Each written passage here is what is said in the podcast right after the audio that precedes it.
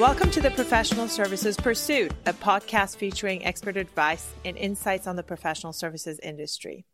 I'm Banu, and today I'm joined by our very own Christine Dunham. Christine is Kantata's Senior Director of People Development and Culture, and I'm extremely excited to have her on today. Christine has spent 21 years working at Ingram uh, Micro before Kantata in global talent management and organizational development. She's extremely passionate about company culture and employee engagement and has an infectious enthusiasm for the topic, as you will very soon find out. Welcome to the podcast, Christine. Thank you so much. I'm so happy to be here. Yeah, I'm really excited to have you. I know I've seen your passion repeatedly on this topic and really wanted to have you as a guest to share that, your experience and, and your passion with our listeners. So tell us a little bit more about yourself, your background, and how you ended up in people development and culture. This is a quite a unique role. Yeah, absolutely. So I went to school. My bachelor's was in speech communication. I didn't know what I wanted to do, but when I figured out that I was really comfortable, you know, speaking in front of people, and I, I'm pretty passionate about communication in general, just conveying ideas and information and how it influences people. I got very excited about that. And then I ended up going to graduate school for communication studies to continue that learning. And while in graduate school, I got an internship at the Hershey Entertainment and Resort Company in Pennsylvania, because I'm from Pennsylvania originally. And I got hired in to work in the learning and development department. And what was asked of me, my role was in learning and development, and it was to do customer service training. And so if you think about Hershey Entertainment Resort Company, they have a big amusement park. And I got to do customer service training with all of those team members. And I loved it. And I loved just thinking about what are the behaviors and the skills that these people need to go out and be really effective and really have a positive impact on the customers. And so beyond the training, I got to be a secret shopper, which meant I could go out throughout the park and interact with the team members and just see if they were applying what they learned. And when I saw that they were, and I saw the positive impact it had on the customers, they felt special and valued. Uh, I just realized that this was this was pretty cool. And so, you know, after that internship, I actually moved to California, and all of my roles beyond that were in learning development and organizational development that's my educational background. But along the way, I got to the companies I worked for really invested in me. And I was able to attain so many different certifications on leadership and change management and just behaviors and all of that amazing stuff that I get to do today. So I'm pretty obsessed. You know, you mentioned in the intro, I'm enthusiastic. I am obsessed with really just the employee experience. I just think I want people to love what they're doing. I want them to feel confident in what they're doing. And I wanted them to be able to do it in an environment that really sets them up for success. So that is how I landed here. Love that. Um, I know there's so much we can focus on and time is limited. So with the onset of the switch to hybrid and remote work that's been going on, we're going to focus this conversation to understand how with your experience and all your knowledge, you've directed Kantata and have been able to position best practices in this environment. It's been fantastic, right? Having the flexibility to be in my pajamas, have the cat go across the desk with the dog barking in the background. All of that is great. But to ensure that everyone, all the employees are staying engaged, they are aligned with the value culture of the company and basically driving the company forward while allowing them that flexibility is now there's a new challenge ahead of us to make sure that that happens.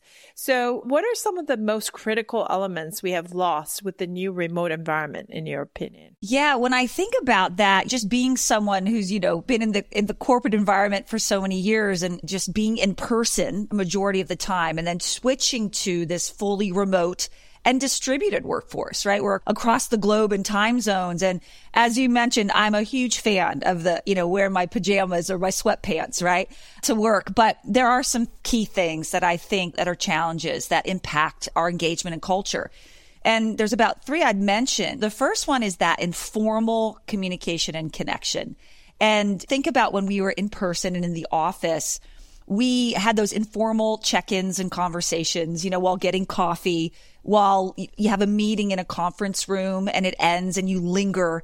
And in these casual interactions, amazing things can happen, right? There's problem solving, there's brainstorming, there's these amazing face to face real life check ins where you're getting feedback based on, you know, how are things going? And not only the words that people are sharing, but when you're face to face exchanging that energy, you can read body language and see how someone's really feeling. So that ability to have that informal communication and connection and that immediate feedback is one. The second is obviously the in-person interaction. And what I mean by that is again, being someone who studied communication and really the behaviors of human beings, that in-person communication just accelerates connection and trust. And so you meet people through a screen, but it's so different when you meet someone in person. So I feel that we've had to work really hard and be really intentional to replace that in a virtual environment. Because I'll say it again, in-person interactions accelerates trust, the getting to know you phase, more of an emotional connection. And that's really foundational for how we work and collaborate. And then the third piece that's a challenge that I think about day in and day out and make a great deal of effort around is collective culture. And what I mean is that collective culture is really these rituals and these routines and these interactions that are across the organization. In a remote environment, we meet a great deal with our teams or our clients or the departments that we need to work with on a regular basis, but we get less interaction exposure to everyone across the company. So that's one of the things that I think about is, you know, we'll talk about best practices later, but really having like cohesion and shared common language and shared culture is something you have to work harder at in this environment. Yeah. And I know each of these challenges with the work environment as it is, the hybrid and the remote is going to probably take hours of discussion or can take hours of discussion. For the purposes of today, though, I know we've discussed maybe going at it with the top four or five best practices that we can leave our listeners with of things to watch out for to mitigate some of these issues that can come up because of the new work environment. So do you want to share with us the first one? Absolutely. So when you think about some best practices to really strengthen that engagement and that connection and the culture, the first one I would mention is nothing new. So our listeners are going to hear this and go, yes, of course, but I'll talk about it in a different angle. Shared vision, clear roles and goals. And so this is just fundamental to the success of any organization. But I believe that having this shared vision and these goals is more important now than ever because we are sitting at home in our own offices. And so we have all of our little mini offices and just to be able to think about each and every day, what is our North Star? Really as an organization, what's our purpose and our promise? That's what we really call our vision here at Kantata. But what are we working toward? How do I fit into that as an individual contributor? And it's so motivating when you understand that and you know that the work that you're doing day in and day out, that it's really contributing to the success of why your organization exists and really what your vision and your purpose is. I think in today's remote environment, one of the things I think is incredible because I'm a fan of flexibility is that it doesn't matter where you're working in some scenarios, it doesn't matter when you're working. It's just that you're focusing on and doing the right work. So again, I would just say having that shared vision and those goals, not just having them, because that's the thing where everyone will say, well, of course, but it is, it's communicating them, making them compelling, repeatedly communicating them and on regular, you know, on a regular basis when your company comes back together, just really kicking off those meetings by saying, here's why we exist. Here's what our purpose, our promise, our vision is. Here's what's most important to do this quarter, this year, and really give everybody that North Star. I think that's absolutely critical. Yeah. And, and you're right. I mean, having a common vision and clear roles and goals is in itself not new.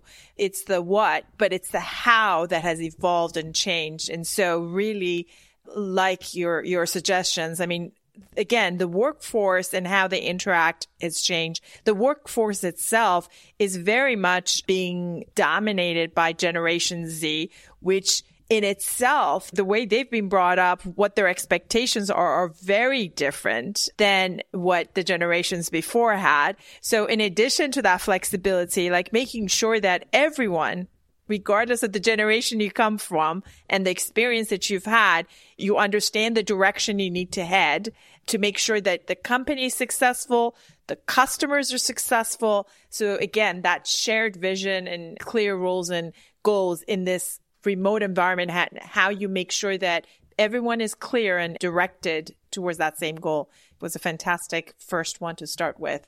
And so let's get to the second one. Yeah, the second one I would say is a shared set of values. Again, not new.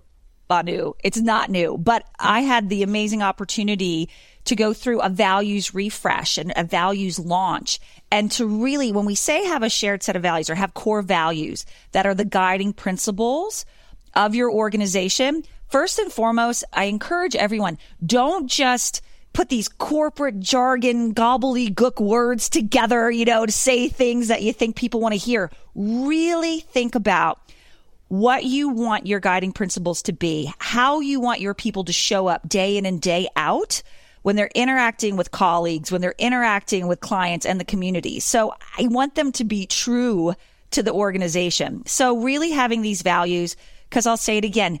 These bump things up a bit. It's not just what we're doing, but it's how we're doing them. And so I think about my values. A lot of our team members say they have their values posted in their office just because it helps guide them in the way that they, you know, the actions they take, the decisions that they make. You know, maybe they're at a crossroads and they're trying to decide something and having those values just right there in front of you. I think what that does, again, it gives us all this sort of common language, common behavior that really represents who Kantata is and what we want to be known for and what we've done as an organization to really, again, make these values come to life is we, you know, obviously we share them and we repeat them and we have them many places that you can access them, but we have awards that have been designed to acknowledge and celebrate values based behavior. So specifically, not numbers that you hit, you know, not, you know, hitting a certain percentage, but really we have something called Flair Awards, which enables anyone across the organization to recognize a colleague and say, I saw something great today when it comes to values based behavior. And I'm going to nominate that person for a Flair Award and share what they did in accordance with our values. And then we share that across the organization and we hand out some prizes, but it sends the message that these things are important and that we really, really value the behaviors that our employees, how they're showing up and just living in accordance with what we think is most important as as a both a nominee and a nominator of Flair Awards, I've got to tell you what a fantastic idea because you're constantly thinking and refocusing yourself on the values that Kantata has communicated and placed out there and assessing people's performance and your own performance in the context of those values and then rewarding them and recognizing them. So it's not enough to direct people, but to be able to measure and recognize going back to your point about OKRs. I mean, having throughout the organization,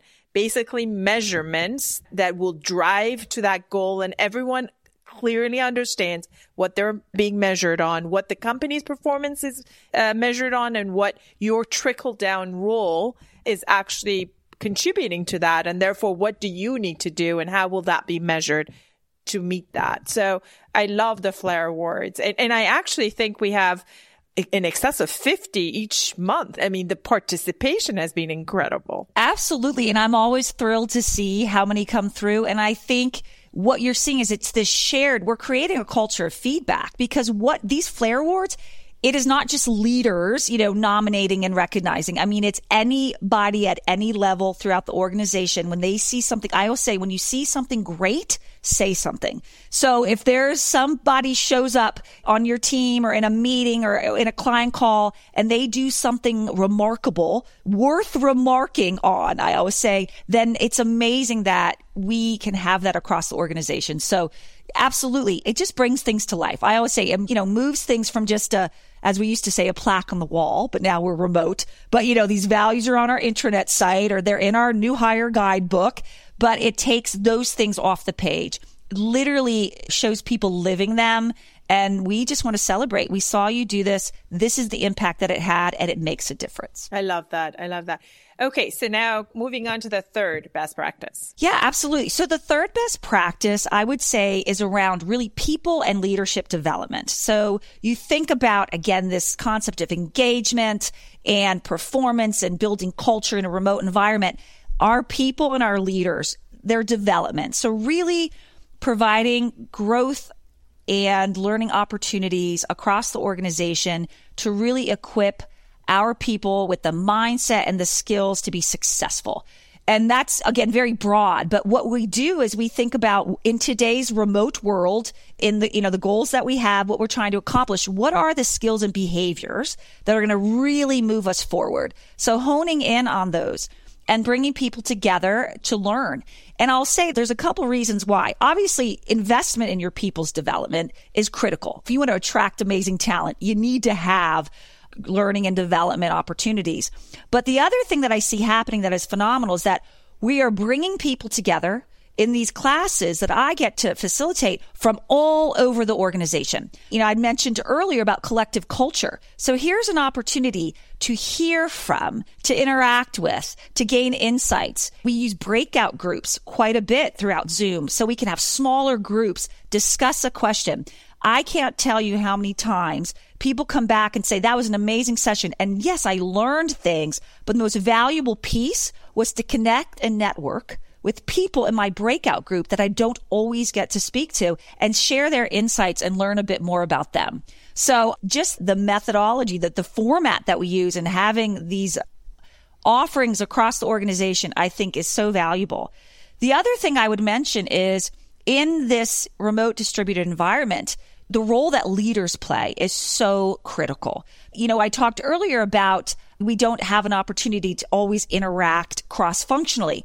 But when we have our leaders and we're able to, again, they have bought into our purpose, promise, and our values. They are learning how to best manage, coach, and lead in a remote environment. They're really out there influencing culture, influencing performance, and really being sort of our ambassadors of our culture. And I think that that's just so critical. So we do a great deal of, of training when it comes to our leaders and our people, again, to not only invest in them, but to ensure all of the, these important things we've talked about are reinforced. And really, we just want to provide everybody the opportunity just to grow and evolve and really be successful in their careers. And in that context, and this may be a bit of a sidetrack from the conversation, but just was curious about your thoughts around mentorship in this distributed work environment. Both of us are leaders in technology, women leaders in technology and mentorship specifically in terms of what it could mean for women. And uh, just your perspective on that would be would be interesting. Yeah, I'm a big fan of mentorships. And I think the reason is when you really think about the relationship of a mentor and a mentee, you have an individual where you're having this one-on-one attention where you get to have conversation as the mentee. You have someone that you admire, someone that has achieved something or a role or they have experience that you can learn from and you have this opportunity to have conversations and really ask them questions and gain advisement and hear about the journey they've taken, about the mistakes they've made, choices they've made, successes they've had. And so I think that that is so powerful. There's so many ways in which we can grow and evolve and gain self awareness and grow our skills. And I think that mentorship is really important. I even think as we're talking about this theme of a remote environment, being intentional about connections is really important. So if you have a real mentor mentee relationship set up where you're meeting regularly and then you have, you know, goals and specific things that you're talking about, I think that that is so critical. Cause again, sometimes we get to know someone in the days when we worked in person. We might get to know somebody and then go to lunch sometimes and sort of an informal mentorship occurs. But now that that isn't always an opportunity, I think having mentorships is such a great idea. And you can learn so much from somebody who is done things that you hope to do and really gain their insights and hopefully be able to make some choices that help you achieve those goals. No, I love that. I mean, that's exactly the reason I brought it up is because when we were in person, I think there was some level of informal mentorship that happened, right? Because a mentor is not always your direct manager or even your organizational direct leadership, right? It could be someone else that you feel is, you know, is in line with where you want to go career wise and you can basically reach out and have conversations, have a coffee. And through that, you're getting mentored. So I love the fact that you were encouraging people to actually have formal mentorship programs where now that we are remote, right? To make sure that if it doesn't happen naturally because you're having a coffee or lunch or grabbing that, that it does because you've got a program that allows for people to basically have a mentor and, and be a mentor to others and help them with their career development. So that's great. And then the fourth one. Yeah, the fourth one I would say is a culture of feedback. If we take a moment and we think about what I've shared so far, we talked about having a shared vision, clear roles and goals and making sure that they're designed well, that they're community created across the organization, that they're compelling, that you're bought into them. We have a shared set of values, right? Here's our guiding principles and we're rewarding you for showing up and behaving in, in, you know, in this amazing way. We talked about developing our, our people and our leaders. And so the culture of feedback, I think when you have all of those things built into your ecosystem and into your culture, now, as you mentioned earlier, wow, we know what's expected of us and we know what we need to do to be successful and influential and to make a contribution. So I think we wrap it up with this culture of feedback because how amazing to have an, you know, an environment. And I say culture of feedback because here's the difference. We could throw around that, yeah, feedback. We, we give feedback. Feedback is part of our manager toolkit, but a culture of feedback means that it's a norm that it's comfortable, that it happens regularly and frequently, and that it's not only giving feedback. I think that's really common, right? You know, we have our managers and they give feedback and they're one to ones and at performance review time, but it's also seeking feedback all levels of the organization to say, wow, we've been working on a project now for months. What could I do differently when it comes to leading meetings or whatever the case may be? So the norm, regular reoccurring feedback where we're not only giving it, but we're seeking it. And I just know that from a connection perspective, from focusing on the right things, from building trust, from learning a culture of feedback, many, many studies and lots of research exists where organizations that have a culture of feedback, they outperform those organizations that don't. And I'm proud to say at Kantata, you know, we do a few things to we're not, you know, no one's perfect. We're building and enhancing our culture of feedback. But one, we've been training our managers on the importance of quality conversations. And a quality conversation is one where we're providing coaching and direction and support and ensuring that, you know, we're providing that positive feedback or course correcting when we need to so we can focus on the right things. Uh, we also have a performance management process, which again, all organizations do or they should. But again, what that means is that it's not just end of year review time. What we do is we ensure that we are revisiting our goals. We are talking about them. We are changing them if need be.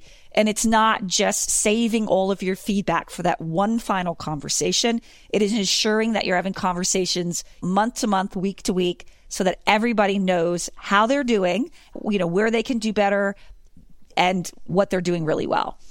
And we also have Office Vibe. And Office Vibe, it's an employee engagement platform and it's built around these automated pulse surveys. And I'm a huge fan of it because again, especially in a remote environment where we're not having these casual check-ins, you know, while getting coffee or at a meeting or at the water cooler, as they say. But this, we all receive in Kantata, we receive these really quick, well designed, like five question engagement surveys where we answer them and then we take that feedback really seriously. So the leadership team is looking at this feedback on a regular basis, looking for trends, looking at areas where things are going really well, looking at areas where things are not going so well, and then discussing those things with our teams, creating action plans so that ultimately we're just staying again in touch with how things are doing and actually doing things to improve the employee experience and to address the feedback that's coming through.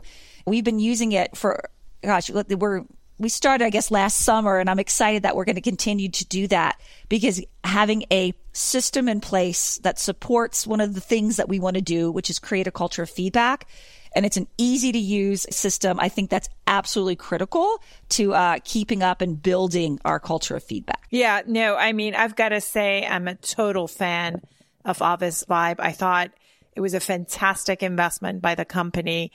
But the most critical part is, and the reason why myself, my team, we, we all provide the feedback because the surveys are quick is because it's a closed loop process. The management, we see that during all our, all hands that feedback is addressed. So I'm not just providing feedback into a vacuum, but I'm seeing action is being taken. My feedback is being recognized. And I think that is so critical of any feedback system, but also to have put this back in my hands to be able to recognize people and have others recognize me again in conjunction with the Flair Awards. I think it's uh, really helped our culture, you know, in terms of the team building, recognition, having a means to step back and say, Hey, I'm going to rec, I, I, think I am recognizing people much more now with Office Vibe because it's created that mentality for me. I love that you brought that up. It's my favorite part. So as part of Office Vibe, what you're referring to is there's this internal mechanism called good vibes where again, you get to send a postcard. So it's very cool. You know, we talk about Generation Z, right? It's not, I came from the world where I'd write a thank you note, but now you get to send these electronic postcards and it's the best feeling in your inbox when you see you've received good vibes and you open it up and it's an envelope and then you put your cursor on it and it opens up just think about that. Think about that moment of the feeling that you get. And when you talk about engagement, kind of in the Christine Dunham language, I always say, I just, I want to interact with people and I want them to leave me with a hop in their step. More energy, just invigorated a little bit, feeling excited about whatever they're doing next. And I just think, you know, we've got our Flair Awards. We've got these conversations we're encouraging everybody to have. We have office vibe. We have good vibes. And it's just, I use this word quite a bit, but when I think about my role, like as people development and culture, now obviously everyone owns the culture. I feel like sometimes like, whoa, that's in my title. I'm passionate about it, but everybody every day in every way that they're showing up is building our culture.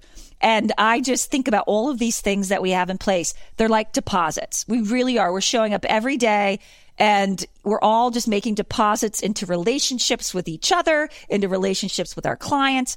And then you think collectively what's happening across the organization. That's the feeling, the energy, the vibe. That's the culture. And so all of these different things are not new. And I know that. And even going into this, I'm like, oh, what's, what's a big wow thing I could say?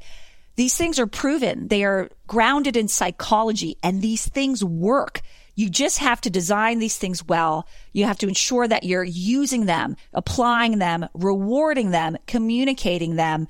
And they do work when it comes to engagement and it comes to motivation. In conjunction with that, there are so many systematic IT solutions out there, like Office Vibe, like Kantata in the context of professional services. But my point is there's, there is so much enablement. There's technology to address our changing lifestyle and needs that helps with this process. So I want to sort of encourage listeners to look at Office Vibe and other tools that's going to help close the gap and, and bring us all together in a, in a different evolving environment. So this has been great, Christine. I'm sure there's a lot more to discuss and maybe another podcast. But before I let you go, I always like to ask what my guests are reading and if they have a recommendation for our listeners in terms of a good book that they should pick up and read? Yeah, I like this question. I'm giggling because you did warn me that you were going to ask yes, me this question, I and I am I am honest to a fault. And I said, Banu, I am reading a fictional book, and it's called The Sunshine Sisters by Jane Green, and I am enjoying it. And Jane Green's a British author, and she writes kind of light and fun, sort of family drama, you know, rom com kind of books. But I thought I'm going to mention that anyway because I'm a big fan of balance, right? So yes. none of us need to put our head in the, every single professional, you know, the heavy book. So I am reading The Sunshine Sisters. I'm enjoying it thoroughly. Jane Green, I'd recommend her. But also, I thought about some of the books that I've read that have been influential for me professionally. And I'm a huge fan of the Heath brothers. So Chip and Dan Heath are authors. They have multiple books, but the one book that I wanted to highlight, it's called Made to Stick. Why some ideas survive and others die. And as an individual who needs to communicate, I'm trying to move people, inspire people, persuade people, teach people, make them feel something. Communication, I'm passionate about that, obviously. But this book is, it's incredible. It's, the way they write is engaging. It is not dry. They use stories. And I even want to highlight they have an acronym success with one S. But really, when it comes to made to stick, they talk about communicating in a way that is simple, unexpected, concrete, credible, emotional, and using stories. And I will tell you that that has just stayed with me. And that's a book I'm a fan of. And then I'll put one more little mention there for the Heath brothers. They also wrote a book called Switch, and it's how to change when change is hard.